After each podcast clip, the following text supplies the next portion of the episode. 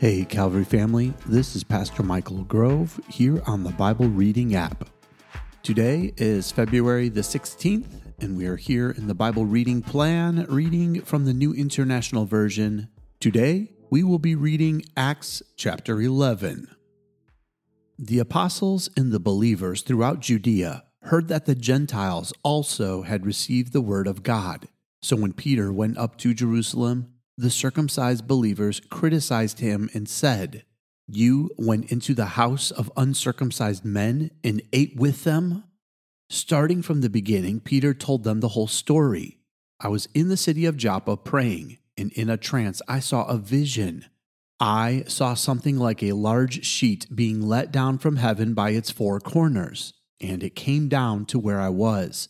I looked into it and saw four footed animals of the earth, wild beasts, reptiles, and birds. Then I heard a voice telling me, Get up, Peter, kill and eat. I replied, Surely not, Lord. Nothing impure or unclean has ever entered my mouth. The voice spoke from heaven a second time Do not call anything impure that God has made clean. This happened three times and then it was all pulled up to heaven again. Right then, three men who had been sent to me from Caesarea stopped at the house where I was staying. The Spirit told me to have no hesitation about going with them. These six brothers also went with me, and we entered the man's house. He told us how he had seen an angel appear in his house and say, Send to Joppa for Simon, who is called Peter. He will bring you a message through which you and all your household will be saved. As I began to speak, the Holy Spirit came on them as he had come on us at the beginning. Then I remembered what the Lord had said John baptized with water, but you will be baptized with the Holy Spirit. So, if God gave them the same gift he gave us who believed in the Lord Jesus Christ, who was I to think that I could stand in God's way? When they heard this, they had no further objections and praised God, saying, So then, even to Gentiles, God has granted repentance that leads to life. Now, those who had been scattered by the persecution that broke out when Stephen was killed traveled as far as Phoenicia, Cyprus, and Antioch, spreading the word only among Jews. Some of them, however, men from Cyprus and Cyrene, went to Antioch and began to speak to Greeks also telling them the good news about the Lord Jesus. The Lord's hand was with them, and a great number of people believed and turned to the Lord. News of this reached the church in Jerusalem, and they sent Barnabas to Antioch. When he arrived and saw what the grace of God had done, he was glad and encouraged them all to remain true to the Lord with all their hearts. He was a good man, full of the Holy Spirit and faith, and a great number of people were brought to the Lord. Then Barnabas went to Tarsus to look for Saul, and when he found him, he brought him to Antioch. So for a whole year, Barnabas and Saul met with the church and taught great numbers of people. The disciples were called Christians first at Antioch. During this time, some prophets came down from Jerusalem to Antioch. One of them, named Agabus, stood up and through the Spirit predicted that a severe famine would spread over the entire Roman world. This happened during the reign of Claudius. The disciples, as each one was able, decided to provide for the brothers and sisters living in Judea. This they did, sending their gift to the elders by Barnabas and Saul. This concludes our reading of Acts chapter 11. Let me give you a quick thought before we end our time together. Listen to verse 18. They said, So then, even to the Gentiles, God has granted repentance that leads to life. They were so confused at this point. You see, they had always believed and heard that God was going to restore everything back to the Jewish people. They were his chosen ones. But now their entire world is being turned upside down as God is moving among the Gentiles. Nothing is making sense. You ever thought about the person or the type of person that you just can't see how God would ever save? Maybe they believe something that you've grown up always knowing is wrong. yet they live it out with conviction of it being right. Or maybe they just talk a different way that doesn't make sense to your faith.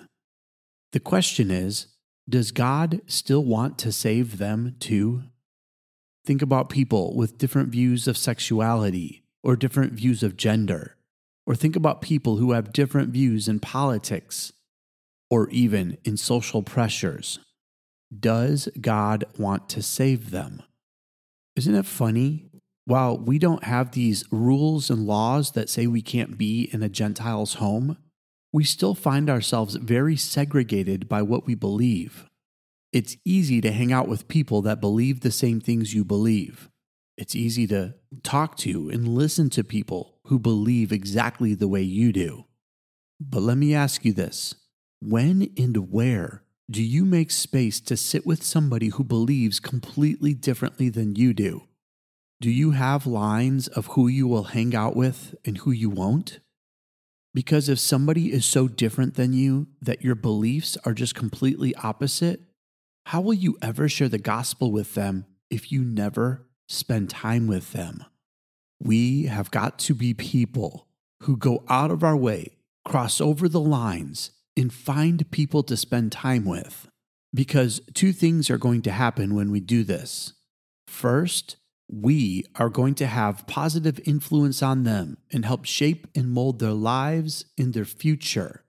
But then, second, they are going to have positive influence on us and help shape and mold our lives and our future. You see, we were designed to be able to encourage and lift up one another. My faith might be different from your faith, but together we can learn and grow into what God actually has for us if we do it together.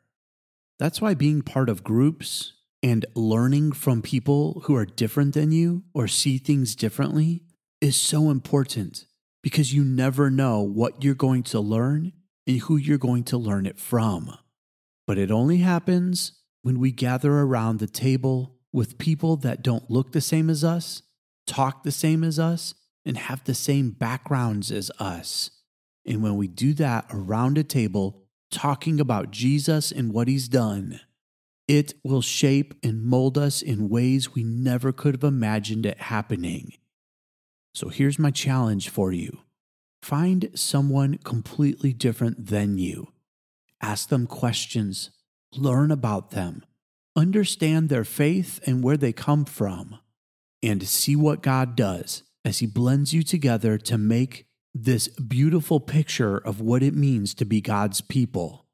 It's fitting that when this happens, that's where the people get named sons and daughters of Christ or followers of Christ, or as we call it, Christians. Christians from the very beginning always have, always should be, and always will be the people who are able to show unity inside of diversity. So find that person, sit down with them, get to know them, love them, and pray with them, and become the people of God that He designed us to be. That's all the time we have left for today. I love you, and God bless.